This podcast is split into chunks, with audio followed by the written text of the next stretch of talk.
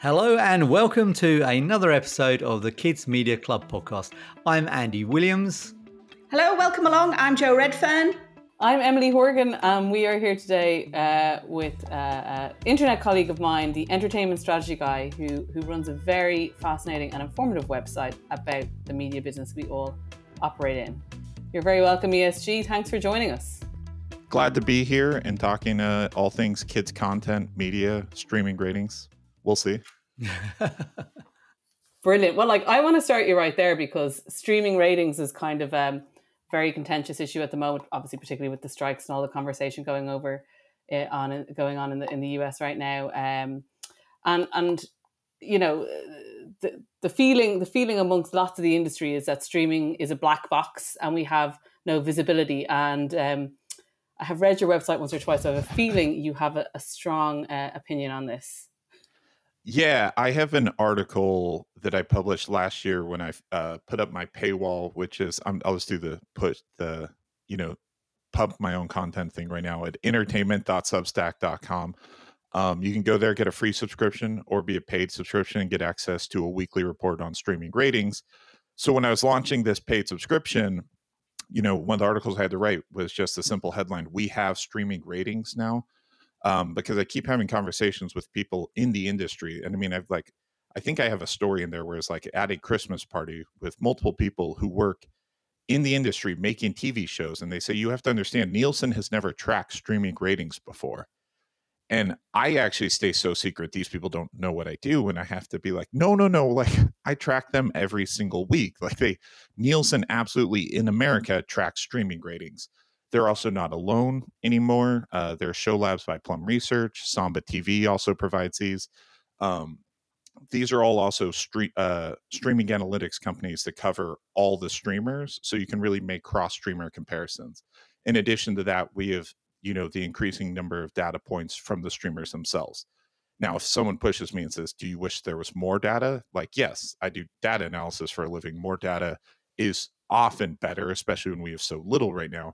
But we absolutely have streaming ratings. Now, I'm sure we're going to talk about all the different variations on this and the complexities and context, but we have streaming ratings. Yeah, and that's a key headline. There are places where you can get insights from. They're not all free, you know what I mean? And the public resources are limited to a certain extent. And I think, when for big corporates, this is accessing some of that data is just part of their day-to-day business. But for the smaller producers, distributors, writers, and creatives and beyond, trying to track that dorsal fin of the story is really valuable.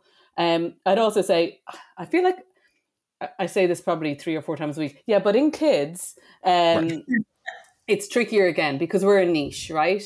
And kids' content is consumed in different ways. And so a lot of what I do, and a lot of what we chat about and what we've chatted about over the years is trying to track at least some sort of the story, some sort of story within kids, which is tricky because you need to be a massive big dog to cut through. And by massive big dog, I mean big blue dog, Bluey, which is a king right now.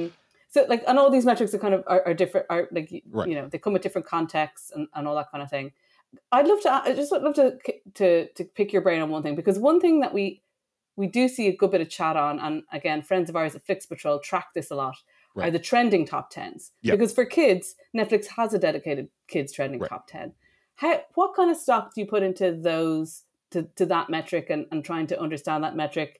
Is it good that there's something there at all, or, it's not scientific enough for you? Tell us your thoughts. No, it's a terrific question.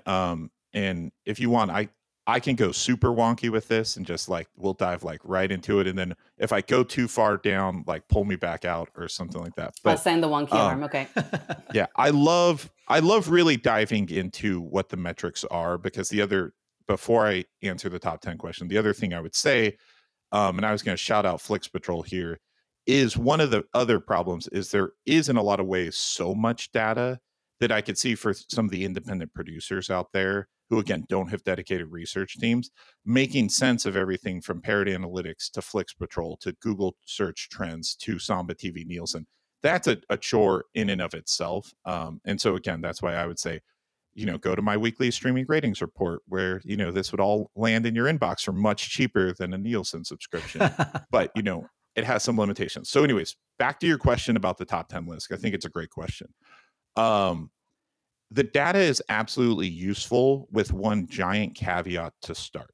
And that is, it really depends on the exact verbiage the streaming companies use to describe what the top 10 list is. When Netflix rolled this out, they had trending lists before. And if someone uses the word trending, I do not trust it. Because trending could have a lot of factors going into it that the streamers themselves can influence. So I really don't trust trending metrics. If it says these are the top shows trending on there, that is not an official top 10 list. So I do not tend to trust those. Now, HBO and Hulu recently went to saying that they are doing top 10 lists of most watched content. And that is what Netflix has been putting out by country. And that's what Flix Patrol tracks. The moment someone says that their top 10 list is a most watch metric, and Prime Video, I believe, has this, though I always find myself writing down future articles to write, I'm going to deep dive in this in a few weeks to like confirm all the verbiage. As long as they're saying it's a most watch list, that's absolutely something you can rely on because there is some underlying metric. Looking at it with Netflix, I think theirs is based on views by season. But then in country, I do believe they limit it to essentially one entry per show, but I haven't dived into that in a while. So in a lot of cases, we don't know if they're using unique customers or if they're using total hours or something like that, but it's one of those two metrics. So you can rely on that. So okay. That is why I think you can rely on it. Okay. I had a quick follow-up question on that. So when you say you think it might be one, do you mean one episode per series that they're using? No. I think Netflix does it at the season level for TV shows. So they say if like Suits season 2 is doing really well, then it makes the charts, but it makes it once, which prioritizes original shows or shows that have just launched because those seasons do better. And that's how they keep some of their acquired shows like Grey's Anatomy from being on that list because they have 20 seasons. So their viewership is much more spread out by the season. That's my theory. I don't have a proof on that. That's me looking at the list and trying to figure out what shows are making it in the US and which ones aren't. Okay. For Netflix in particular. Because my suspicion with when it says trending is that in some ways it's operating as a, I don't know, it's almost kind of more of a marketing tool for Netflix than it is an accurate measurement of exactly what's happening.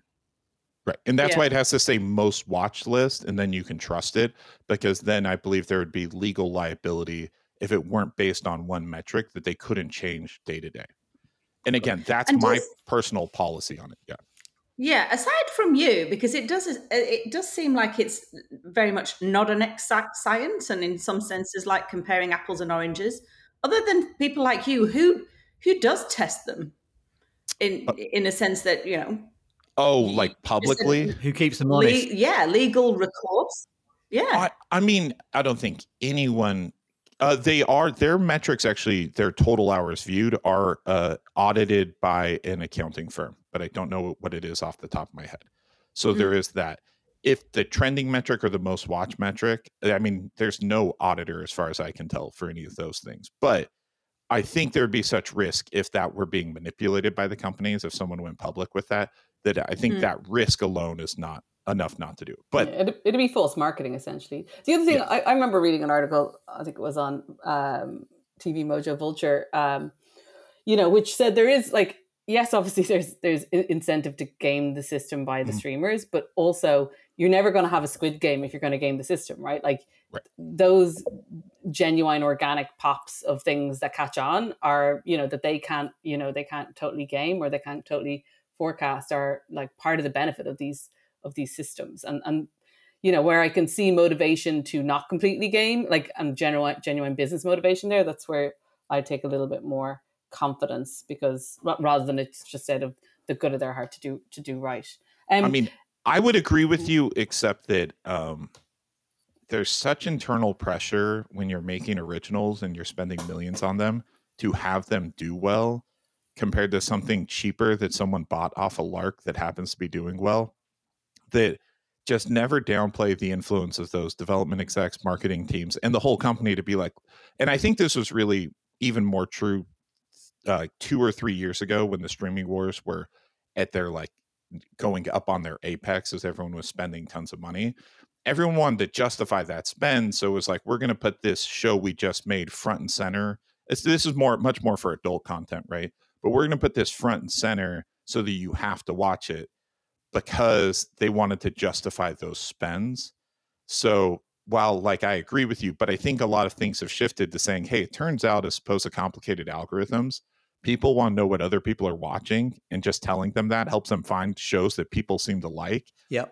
Just is actually better than whatever complicated algorithm you think. And I think a lot of streamers are figuring that out. Yeah, because I could present a sort of a counter argument to what the motive might be to make something like Squid Game's hit. Yeah, is that right? If Netflix could push a button that turned Squid Games into an enormous global hit, it helps motivate more original commissioning. Right. It also kind of puts some momentum behind maybe a kind of Korean series kind of wave of creativity. Yeah. I mean, it's a bit like there would be motive for if there was a button a dial that YouTube could turn when Cocomelon was starting to flourish that said, okay, how do we get Cocomelon to 1 billion views? There would be a motive behind them gaming the system. I'm not saying they did, but more that those things kind of, I think there are often kind of, there are arguments to create those big organic hits. Right.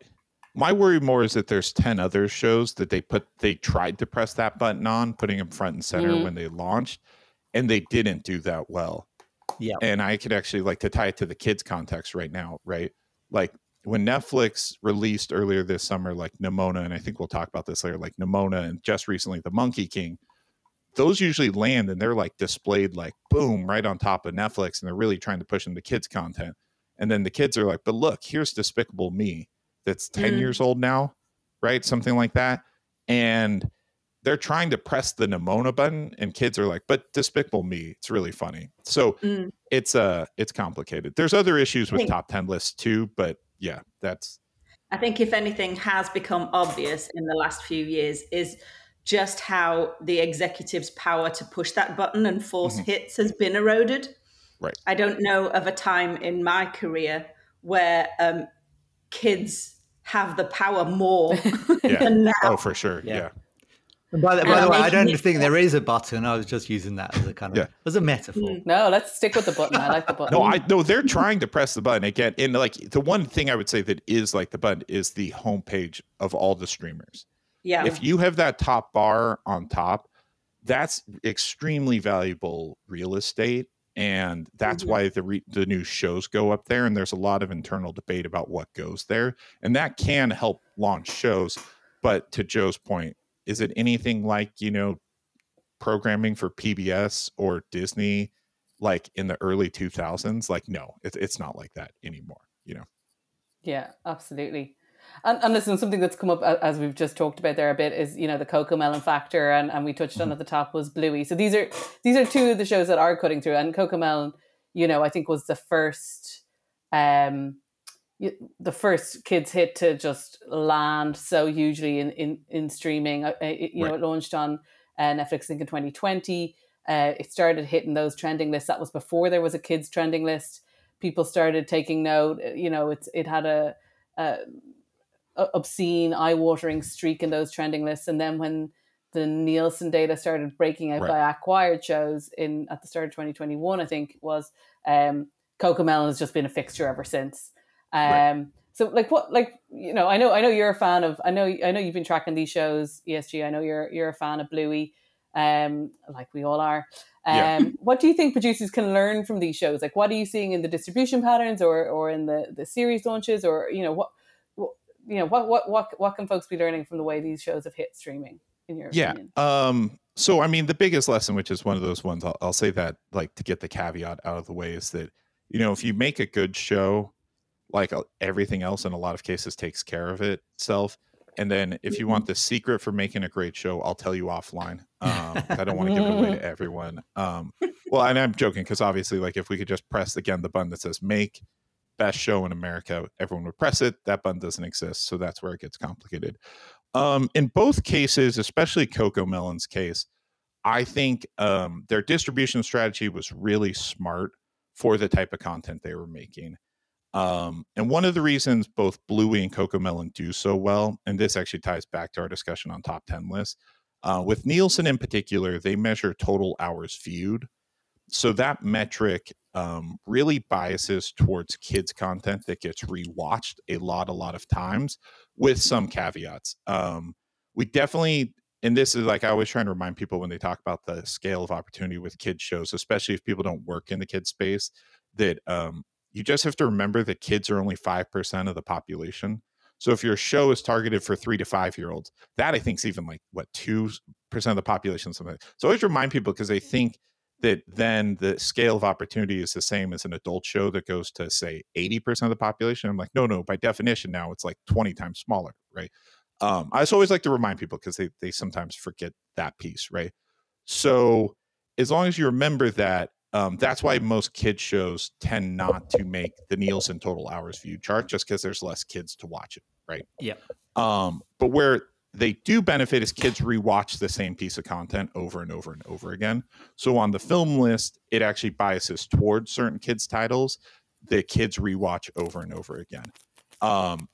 Bluey and Cocomelon, the main reason they've made the acquired charts, especially Cocomelon, is that show just gets rewatched constantly, especially among, we're talking like maybe even sub 2-year-old content, right? 2 to 5-year-old, just getting rewatched constantly. But the thing I think Cocomelon did, and this is like a lesson for all producers, is they were very platform agnostic initially. Yeah. And so it's circa what they started, obviously on YouTube, but then they were selling content, so they're making money. And they put it initially, I believe it was on Hulu, Prime Video, and Netflix. Yeah. And I believe it's now on the BBC. Yeah, it's still on the BBC, I think. And they had, I think, Universal Kids here in the US was running it on linear. And so I've taken to calling that a dual cast strategy. So both traditional linear broadcast and a streaming catch up. And Bluey actually did the same thing. So Bluey still got the Disney Channel, Disney Junior push here in the US. And then it had that globally as well, which I think is I think is actually one of the reasons Bluey, managed to ride the wave of Disney Plus. Because it had linear first, actually. Right. Yeah. And kids' viewership on linear channels has definitely collapsed over time. It's plummeted compared to what it was. But so even compared to 5 years ago, I wouldn't recommend that as much, but if you can get more windows, that's definitely not a bad thing. Here in the US as well, PBS Kids is a lot of times forgotten when we talk about the kids streaming wars, but again, all their content is essentially dual cast by nature, because their apps game is also very strong with a lot of kids watching it. So again, I really like the dual cast strategy if you can do it, and or the non-exclusive distribution amongst the streamers if you're truly an independent kids show out there. Although the non-exclusive distribution is always going to hit your bottom line. You're not going to be getting the same revenue. Absolutely. And then it becomes a bit more about the franchise game. It is that was exactly what I was going to say. That's the franchise playbook. You almost have to give it away and put it everywhere if you've got a hope of monetizing in 2-3 years time, right, with a franchise strategy on the back end. Yeah, and I suppose the question is, what's the scale of that? I mean, I know ESG, you've got a slide that I'm a big fan of, because that's the type of thing I'm a fan of. Not a football team. I'm a fan of a slide with data on that kind of shows. I know it's a film focused slide, and it's not kids focused either. But the franchise side of thing is such a big bet, because if you forego that distribution revenue, even year 1 year 2 year three of franchise, you're still not necessarily in profitability, because you have marketing campaigns that need to be serviced. If I think of, say, for example, Gabby's Dollhouse, even though it's been huge, I wouldn't, is it profitable by year three? It's getting there. It's got a great future ahead of it. It's not going anywhere, and they're looking down the barrel end of a great ride. But year 2 year three, it's still you're still in that workhorse mode. So it's kind of like that kind of sense check as to what that scale of opportunity can be and how many real franchises at that scale can be serviced in kids' content at any one time. Yeah, and I think the number of people competing in the kids' space is also making it tougher because I think, again, I like to think back to this world of the early 2000s, right? When it, like, cable revenue wasn't sort of at its peak, but I think, you know, it was pre-streaming. So it's like looking at it back then, you really had, and I'm going to use the American example. I understand we have a lot of, you know, global listeners on this one, but I'm the most familiar with the American channels. I assume that England has a bunch of channels as well. And I know their names because now all the shows come over here. But in America, for example, it really was like Disney Channel, Nickelodeon, and then you had Cartoon Network was emerging into that, and PBS Kids, right, as most of the broadcast channels pulled out. And then you had theaters. So the way to look at that, it's like, okay, we really had five major people fighting for that, like, kid space. Now, all those, in a way, still exist. Plus, you have Netflix, and then you have YouTube fighting for this. So, you know, and that's even if I'm, like, not forgetting someone, because, you know, everyone seems to be coming in and tries to get in the kids' content. So I think it's fiercer. When it comes to long-term revenue, you mentioned the chart about film declines over time. Sorry about that. It's one of the favorite charts I've made, although I'm actually going to make a big update to it because I think in some cases it's misleading. But to describe it, I basically took all the windows that a film could come out and make money and then showed that when something goes to streaming only, essentially you're asking to replace what was formerly 25% of the revenue or something like that into like 95% of the revenue. And when you just think about it, you're like, is streaming that much more valuable than all those previous windows for theatrical films? And my obvious implication is like, no, it's not. And so instead of believing that it gets bigger, it's actually probably going to get smaller. So that's going to shrink the franchise revenue opportunities. The one caveat to that is, I think, the licensing and merchandising piece, which, you know, when we use franchise, a lot of times we mean those ancillary sell-through. I haven't seen a lot of evidence that that market has actually been growing. If anything, in some cases, it's shrinking because the toys, in cases, are increasingly moving digital, you know, and the digital games don't make quite as much money, which is funny because a lot of people, when they advocated that Disney go to the Disney Plus model, they were like, they should lose a fortune on it and they'll make it up in T-shirts. And I was like, they already make it up in T-shirts. Plus, they were making money in linear. So I think that's the big one.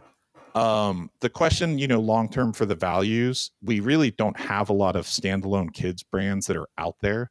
So, you know, we know Moonbug that owned Cocomelon got sold for, what was it, around $3 billion, but that was 2 years ago. With interest rates the way they are they still going to make that? Did they even make that much?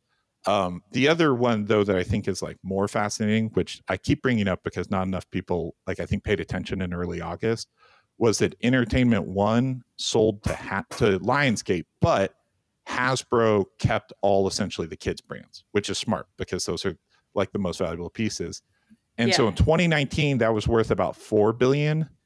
And sans all the kids content, they sold for $500 million in 2023, 4 years later. So then the question is like, were all the kids brands worth $3.5 billion together? Probably not. But how much of those come down? Say they were worth like $2 billion now. I don't know. And some of those have brands like Peppa Pig or PJ Masks that are like some of the best in the game. So to tie it all the way back to what is the revenue opportunity, the one thing I think the slide says is that the best people who are positioned are probably the owners of something like Gabby's Dollhouse, because if they really can build it into a franchise, DreamWorks still owns the rights to that. So they could go make a movie that presumably Netflix would have to buy from them, or they can make spin-offs and then Netflix would have to buy those. The challenge is with the streaming model, Netflix essentially pays for it once, and that's the only time they pay for it. Even back in the streaming day, if a show did well, it was on the air for like, you know, years after that, and you could sell home entertainment and all those subsequent windows. And then when streaming came along, you could sell SpongeBob, like as an example of a show that was on the air constantly, to another person to collect another paycheck. The challenge with franchises going forward is those other paychecks are going to be harder and harder to get. Yeah, and you got to imagine that Netflix, they're going to have mixed feelings with the success of Gabby, because the more successful it becomes, the more they'll start to think, oh, maybe we should have gone all in rather. Right, exactly. And I know we're primarily talking about video and streaming here, but in terms of that L&M revenue, which historically was tied to video and streaming, yes, I think it's under pressure, but you look at the amount of UGC and limited items that are being sold in Roblox, which is emerging as a super powerful marketplace. And I think we're going to see revenues from that area increase hugely soon. And again, very difficult to track. But I wonder if that is part of the reason that someone like, well, the Mattels and Hasbros are holding on to those IP, because I think it's a great point. Yeah, I think it's a great point. I think it'll definitely shift digitally. We're also going to see more kids' games. I know the Bluey game came out a little while ago. It has certain like subscription charges to it, which is, that's a valuable model as well. And, when some kids find that game, they're going to want to be all over it. But I think the Roblox example is perfect. I think there's other like game integrations for kids that can definitely happen. It's just, I think, not quite the same as when you had like all the figures taking over again in the early 2000s. But we're still seeing that. The one bright spot there is we're still seeing that with some of the theatrical releases. Yeah. I mean, I found, as a producer, I found it fascinating when we were talking about Gabby, because one of the things that comes up a lot on the podcast is the difficulty of marketing a new show on one of the streaming platforms, so particularly for kids, is that a lot of times those shows tend to get lost in the mix. But you've got an example with Gabby where you've got a studio that has a lot of power in their own right, so DreamWorks can put a lot of investment into marketing that show and making it a hit and pre-publicity before launch that really kind of helps that show. But I just don't know if those options are available to smaller series producers. And I think that's maybe for kids, you're getting into that area where you need a big studio to be able to kind of back the show alongside their platform as well. Yeah, I think it always helps. I would also say YouTube, like doing the test episodes there, trying to get them out. I'm also pretty bullish on the FAST channels, free ad-supported streamers like Pluto. Yeah. Or Tubi or Zubo. I think I mixed Tubi and Zumo. Mm-hmm. I still think one of the biggest misses, and I think there's some royalty issues for why they don't, but I actually still think one of the biggest misses amongst this video on demand streamers like Disney Plus is the fact they just don't have a Bluey channel running and a Spidey and His Amazing Friends channel. If there's a FAST channel that I could just, like the kids could browse and just click on it, it just saves you having to go through Spidey and His Amazing Friends. I'm clearly not talking from personal experience here. Scrolling over, finding which ones. Oh, I don't want to watch that one. I want to versus just like Disney Plus is the worst for selecting episodes for preschoolers. It is like the worst. Just show me all the episodes, Disney Plus. Just show me all the episodes. And you can't go backwards to see. You can't go backwards when you click on it to see. Like you have to search now for it. I know. I would also just say it's like, hey, you guys have all these Mickey Mouse cartoons and you should just figure out a way to put them all in order somewhere so I can just scroll through Mickey Mouse cartoons. But anyway, so I think the FASTs are a big opportunity because linear viewing, again, I think a lot of times, and I speak from as a parent, like we try and select shows for our kids to watch when half the time it's like just click it and it goes on. And so if you are an independent producer and you're trying to build that brand, the FAST channels in a lot of cases would possibly work with you. And it's an option I would consider as well for a way to get it out there. Again, if you're going that non-exclusive, build the franchise route, sort of like Cocomelon. You raise a good point about curation there, because we've come through this era of unprecedented choice. And now we're seeing the pendulum swing back to people wanting some degree of curation, take that pressure of choice away from them. Unprecedented choice and unprecedented algorithm, I'd say, Joe. Do you know what I mean? It's all just being in the algo's hands. And but I'm reminded when you just said that about a Bluey channel. You know, early on in the days of Peppa Pig, and what gave it a huge boost were the weekend takeovers on Nick Jr. Yeah, where it was wall to wall Peppa Pig. Not just weekend takeovers; they took over a month. Peppa Pig. Like I was there. Yes, crazy. Absolutely. Yes, yeah, you're right. Yeah. It was like the OG Fast Channel. I mean, even Nick Jr. 2 was just the Peppa Pig channel for the month, and it just killed. Completely. I mean, even SpongeBob back in the day was doing that again. Early 2000, I remember reading the articles about how much SpongeBob was actually on Nickelodeon at the time. Yeah, and SpongeBob again, that's because like if you're just going to see what's on, you click on it and it's a show. And but the benefit with fast channels is you're not limited by just one Nickelodeon now. Like, you know, you could essentially make 5 or 6 of those, and then you just go by usage and how you arrange them. Like there's obviously an upper limit if you made 10,000 channels, but it's not like in the day where you only had Nickelodeon and Nick Jr., Disney, Disney XD, Disney Jr. You have all these options. So fast channels is one I'm definitely keeping my eye on. I think they'll never make quite as much money as linear channels of old, just because the local monopolies and the affiliate fees like here in the US will never be the same.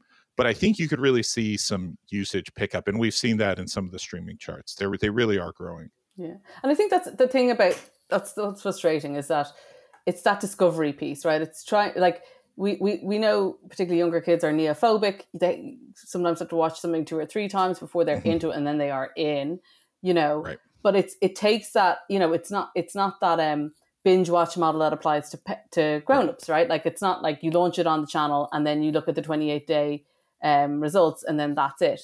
And in a way, I think we've kind of seen that with Elemental recently, that, you know, it came out, you know, the feedback was maybe a bit mixed. I think it was the critics' feedback wasn't the most positive, but actually it's stoned the guns on audience feedback. Audiences really, really like it. Kids actually specifically really, really like it. So it's that kind of thing where it's a grower, not a shower, but you know, it needs time to grow itself, and kids need time to kind of catch on. Like not time to catch on. That's doing a disservice, but you know, it's time to connect, I guess, and to see something grow those legs. And Elemental, I was looking at details for it now. It's, you know, it was the third Disney dating dote was released on that one, 26.4 million views. That the highest one by far so far. I think it was The Little Mermaid was 16 million, and Ahsoka was 14 million. So 26.4 is like, well, the 0.4 is obviously very important in that, but like it's well above those. And then we've seen that also happening in theaters, because, you know, it's still there bringing in money, and it's not done as bad as, you know, the Pixar's Dead Story isn't necessarily true with Elemental. It felt true to begin with, but it isn't true, you know, when we step back. Yeah. Do you know, I just jump in before you start, because just in a way that it just highlights again there where kids have the power. Here's grown-ups, and I was wanting to know, we need to know, is this a hit? And kids are like, hang on a minute, we haven't decided yet. and now we know. Yeah. And I'm particularly pleased because, you know, when we were doing predictions for the year, my one prediction was that Elemental was going to change the fortunes of Pixar and be the big hit. So when it came out first of all, and completely had a kind of more. I'm going back to check that, Andy.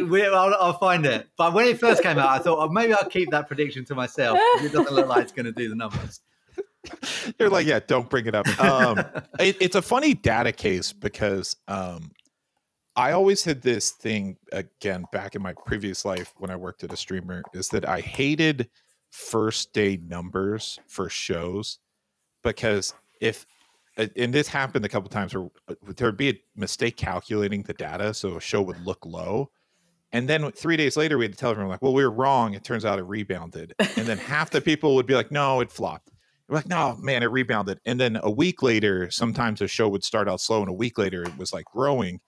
But that first impression people have is like really hard to break. Yeah. And so like if I ran a streamer, I almost wouldn't let anyone look at the data until we had 28 days worth of data, so that if a show built up over time, it's like you had that. Now that rule would never work. No one would ever follow it. I'm like, everyone you wouldn't follow it yourself. And you would be looking at the data and go, no one's allowed to look. But if you wait till 28 days, you get to see, because then a lot of times you can tell if a show is like growing. And I think Elemental's a perfect example. My one caution with this, though, and I've been pushing this a lot recently in some of my reports when it comes to some weekly shows that have picked up over time, and the example I'm using on the adult side is Hijack, is that once you give the decision makers, either the executives in charge, the development executive, marketing, an example of a show that started out slow and did late.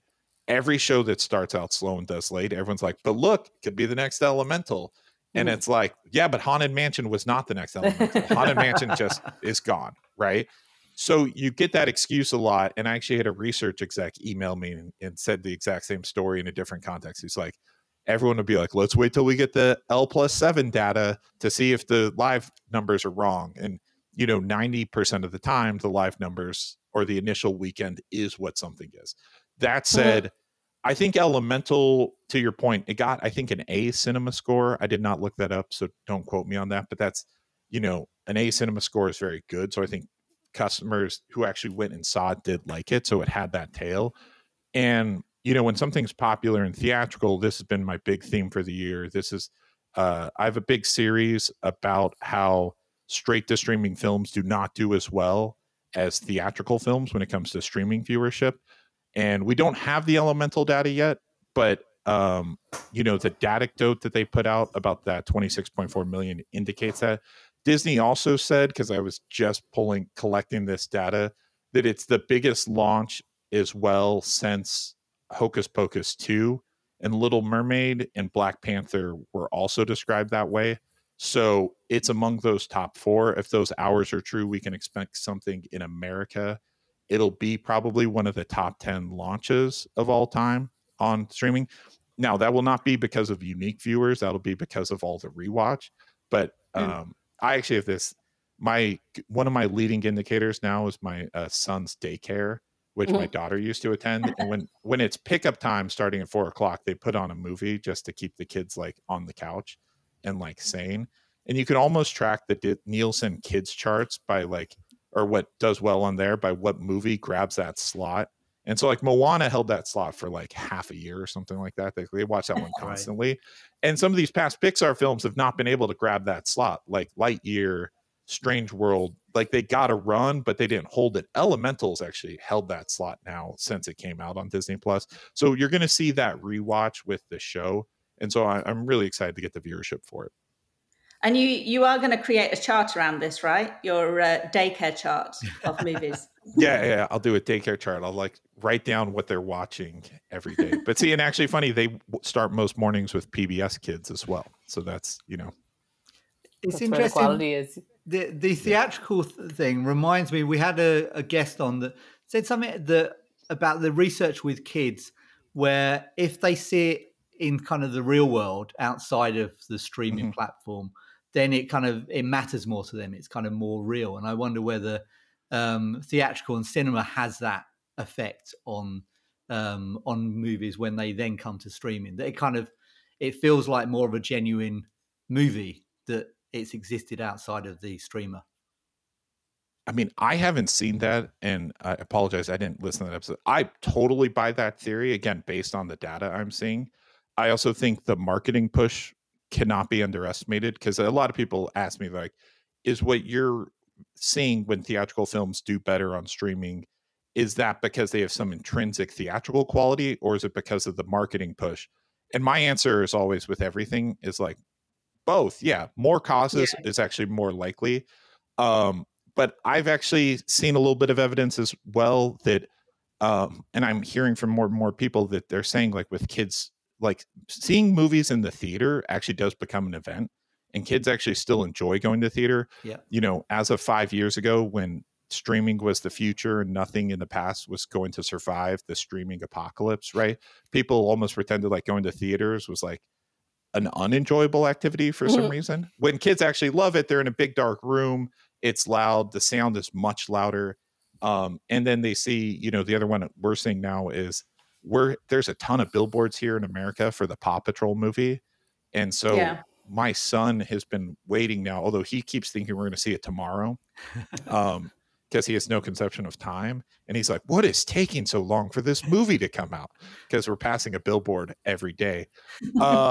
But I think it does. It makes it bigger and it makes it more real. And then I think you also, you know, get to essentially charge people for a ticket to the theater, which in America, or at least in Los Angeles, is in most cases for a family is what worth 4 Netflix monthly subscriptions, and then they're buying it at home or they're seeing it again on the streamer later. So you get those multiple windows to monetize it. And then to tie it back to the licensing and merchandising, the experience I had, I don't think it's changed since I was like deep into this world, is that most people, most of the consumer products people still want a guaranteed marketing campaign so that they know that something's going to hit before they go all in. Most of the streamers for kids shows and even kids films are not providing that.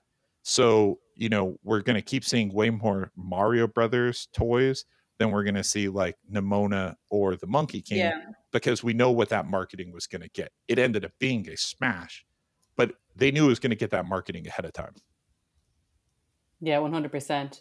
And like it's tough for those straight to streaming films, you know, to cut through, but though at the same time, I think Netflix has been on a bit of a bum run with those. You know, I really like Nimona. I think Nimona is a great film. Age targeting is a bit, it's a bit trickier, right? Because it's older and cutting through with older kids, they just have so much more on. But The Monkey King certainly didn't hit. I mean, Netflix hasn't had a real decent animated hit since The Sea Beast, April of last year, right?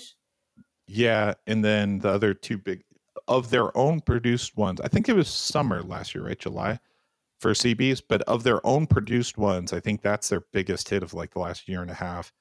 And then before that, they had some of the Sony titles like Vivo and Mitchell's. Then the Mitchell's, but yeah, and it gets tough. But and that ties back to the other thing, you know, if a show's good, it or a movie's good, it'll tend to like do very well anyways. But the lack of the marketing just makes them, and the turnover is so quick on there that if something doesn't pop really quick, I think it falls right off. I'm actually, the number I've been pushing out there that I'm super curious about is Super Mario Brothers, I believe, will be on Netflix in America in December because it has a 4-month lag from when it came out on Peacock.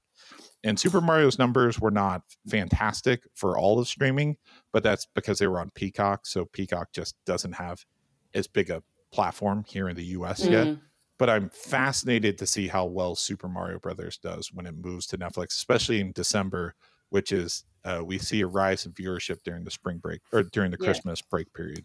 Yeah, it'll be interesting, but like I was a bit disappointed with Minions 2. Minions 2 didn't necessarily have the longevity of like a Sing 2 or whatever on the on those US numbers, and I think that's, you know, that kind of unicorn film in streaming which we saw during the pandemic with Luca and with Turning Red, with Encanto was like the ultimate pegacorn. You know, other than Sing 2, we haven't seen that from a theatrically released movie. So whereas I'd say to you, I agree that streaming only movie is like theatrical is additive. It's trying to find that, you know, that special sauce that you were going to tell us about after the show that makes it like a real long-term, you know, engagement driver, and kind of that the appetite for it just seems to be endless. Of the Disney films, I think when if we're talking like that super, super, super, super long longevity, the ones we've seen has been Moana, Encanto, the Frozen films, and actually we haven't seen it make the top 10 charts as much, but it's actually made some of the year-end charts. Is Zootopia? Yeah, done well. And Coco's also pretty. Yeah, Coco. But if you want to know why Disney's making sequels to, I think, 3 of those, and then I think an Encanto sequel feels inevitable, it's like those are the ones that reach that even higher tier that Disney was known for all those years, which is just like massive rewatch phenomenons. Yeah. And Encanto is the best example of that in recent times. So to your point, Sing 2 actually did very well in that as well. Yeah. And I think that's a major benefit for Disney of going in on streaming is they now have data to demonstrate how well their legacy titles currently perform. Whereas before they would be able to say, yeah, we sold a load of Moana DVDs back in 2016 or whenever it came out. They have no way of tracking how much those DVDs are watched, but now they can say, listen, I know it's a, you know, nearly a decade old film, but it's still relevant for kids today and we can show you. Yeah. And then in terms of like licensing, so the exclusivity kind of question and whether, you know, you license your shows to a single or platform or multiple platforms. So like, what is your we talked about it. Is it try everything everywhere all at once strategy and go with that? How would do you have any ultimate advice for smaller kids producers? Yeah. So the reason, if you're a smaller kids producer, and I'm going to say this, and then if someone's staring at like a, you know, profit and loss budget and like trying to make the day to day, I could see them looking at me and be like, hey, taking the paycheck is like worth it. So like, you don't know what you're talking about. And I have no rebuttal to you because I, like, been there, like those profit and loss statements, like, again, like, unlike say some of the major streamers, in particular, like two of the big tech companies, right, where like money means nothing, right? I like to remind everyone that like actually the thriftiest people, money does mean something. I still tend to say, if you think something, you know, to use the term, is toyetic, and that's always eye in the beholder, because like Bluey now looks to be toyetic, though I don't think you would have described it that way when it first came out, because it wasn't like some of the other, you know, kids-based properties where it's like there's four heroes, each with a different color, a different weapon, and a vehicle, right? Which is like obviously designed for the toy sales in mind. But if you do think something has that potential as a franchise, and that's where internally, if you have multiple stakes, you have to like understand that. I do recommend the non-exclusive strategy unless you're going to get tons of guaranteed. And the only reason is for the adult side, I wouldn't say that as much, especially because if you can get something on Netflix and it hits, it really can be something big for you. I just don't think we've seen that on the kids side for Netflix. So like the number of true franchises that have come out of that and been able to launch toys, I just don't think we've seen, because there's so much turnover there. And then Disney Plus, I think you could do a little bit more. Although then even Disney, so much of their focus is on their own internally owned things. Yeah. And really, that's the fascinating thing about Bluey, is that it happens to be an acquired show. And that's much more the outlier for them than it is the standard for them. Oh, I'm not sure I agree with you on that, because PJ Masks was Disney as well. Yeah. And ditto Miraculous. Yeah, but then Miraculous is also... I may be quite familiar with the subject.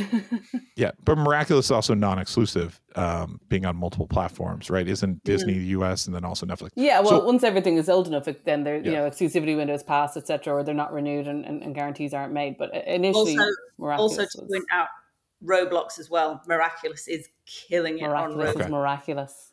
So then I mean, and that's also because if you're non-exclusive, I think the YouTube channel is very important as well. Yeah, for sure. That requires its own gaming and its own ability to get up those algorithms, and it has its own problems. But I would tend to go non-exclusive if you're trying to build a long-term brand. If you have a show and you just want to see how it goes, then yeah, I would sell it, but I would try and get that dual cast model if possible. Sell a linear window and then sell the second streaming window if possible. Again, that's shrinking over time.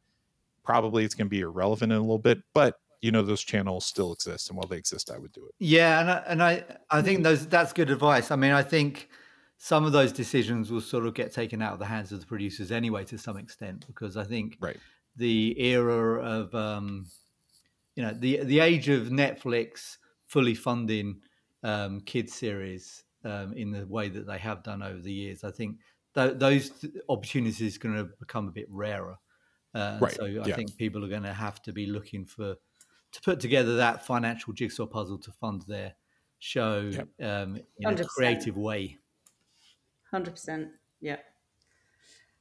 In terms of, I know I'm coming back to Roblox again, but we're talking very much about streaming, but we're also talking about how kids' content will only, or is much more likely to pop if it is across multiple platforms from as early as possible.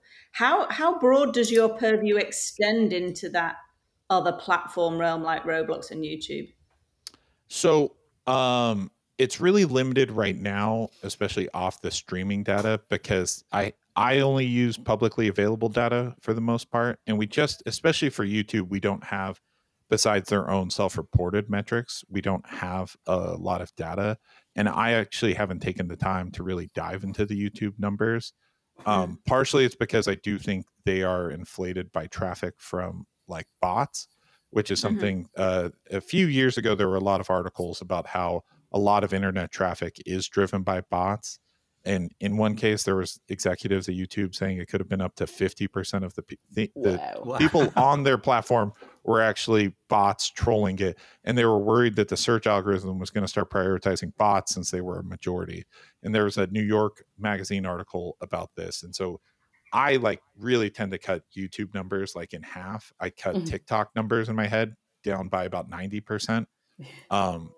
So, and I recommend everyone else, whenever you hear those numbers, do the same thing. So I haven't been able to dive into the YouTube just because that would like require, if I had a research team, you could do that. Roblox is even more of a black box because I don't think they publish things like data. But if they started publishing it, it would be something I would absolutely take into account. And then the other benefit would be if we got more data from all the different streamers out there providing viewership data. But I think we're going to get there. It's just going to take time. Yeah. More data, please. Yeah. I had one question, just wanted to circle back on Disney, actually, and just get your thoughts on whether they've got some challenges in terms of how they're managing their franchises, and whether you had any thoughts on the live action remakes. Yeah. So with Disney, especially focused on the kids side, the health of the kids side, I think, requires both reinforcing the core brands, but also launching new brands that really resonate with customers. A few years ago, I made a tracker called the Princess Launch Index. It sounds super complicated, but it was just tracking how often they'd made a new princess. And you could see up to the launch of Moana, they were actually very good at, they'd launched Tiana, then they had Brave, then they had Elsa and Anna, who I've heard are very popular. And Rapunzel. Yeah, Rapunzel. So it was like they were back on the Princess Creation Index, and then it like culminated in Moana. And basically since then, they haven't been able to launch a new princess. So not to get reductive on it, but I think going back sometimes to the fairy tale roots for Disney is a pretty strong thing. Instead, I think we know that one of their strategies in this, like, say, streaming budget challenging era is they're going back to the Frozen, Zootopia, Toy Story well again, which I just, you know, I always want to be launching new franchises because essentially Encanto, I think, you could almost consider those like princesses. They're not in like the official stance, 100%. But I think they move material like that. They can show up at the parks. I think they will show up at the parks. So they need, like, for lack of a better word, they need more hits like that. And I think Elemental fills a place like Zootopia, that it's a big world that's very colorful that kids seem to like. So I think they're stronger in that standpoint. That said, I really think, as the UX of, we were just complaining about it for Disney Plus, they really need to make sure they're optimizing that user experience for kids so they can keep launching kids brands there and not essentially going just to the same well and then kids burning out and going somewhere else. Or parents burning out of going back to that episode and being like, it's okay, I'm just going to put on Netflix, this is too annoying. Yeah, I've stopped letting my son pick shows because sometimes it's like, no, I can just pick something and you end up still watching it. But I'm not watching Spidey and His Amazing Friends again. Oh, we do a lot of Spidey. I tried to do the Star Wars one, and he's like, "Let's go back to start Spidey with the all-star shorts." That's my advice. Okay. Sorry, we're digressing into it's becoming like a kind of parenting of small children. Yeah, it's like a therapy session. Yeah, we're also huge Gru fans, but I mean, overall, I'm not too worried about Disney. I mean, I think. I'm not too worried about Disney Kids is what I'll say. I actually have a lot more concerns on the adult side of the house. I actually think they haven't been able there. If you take out the live action remakes and the Marvel and Star Wars, their theatrical run has not actually been as strong. Now they would say it's like, but you can't just take those out. Those all still matter. And I'll probably do a refresh on their brands towards the end of the year, because I looked at Marvel last year for them. But overall on the kids side, like I still think they have the brands. Mickey Mouse is still number one. And that's actually a subtle one that I think we forget in the kids space a lot of times, is that, you know, the one thing Disney is very smart about, there's always a Mickey Mouse cartoon on, and it tends to almost always do pretty well. It goes up and down. There's like ebbs and flows, but, you know, in that young brand, it's there. And then he's so iconic afterwards that, you know, that's why I believe I haven't had toy sales data at my disposal for a while, but I believe he's still the number one selling franchise or character globally, or at least for sure in America/Europe. So I know Pokemon rivals in there, depending how you count it. So interesting. Yeah, the mouse. Yeah. A whole other episode. Do we? That's what you came on to have me say, is that Mickey Mouse is popular, and then everyone goes, well, that guy knows what he's talking about. That's been really fun. ESG, thank you. There's been like so much meat there. Well, thank you for having me. Happy to talk streaming ratings in the future. I feel like we just touched that there's so many things coming on, and then maybe, you know, Elemental's coming out, so we'll all talk and see how well it is. That's one of those numbers I'm really curious to see how big it is in the US. And we definitely need to revisit Mario at Christmas when it comes to streaming too. That's a good shout. Mario's going to be a big one. So I agree. Great. Thanks for listening to our podcast. We hope you enjoyed the discussion as much as we did recording it. And if you like this episode, please subscribe if you haven't already. We'll be back soon with more kids media chats. Until then, keep listening and take care.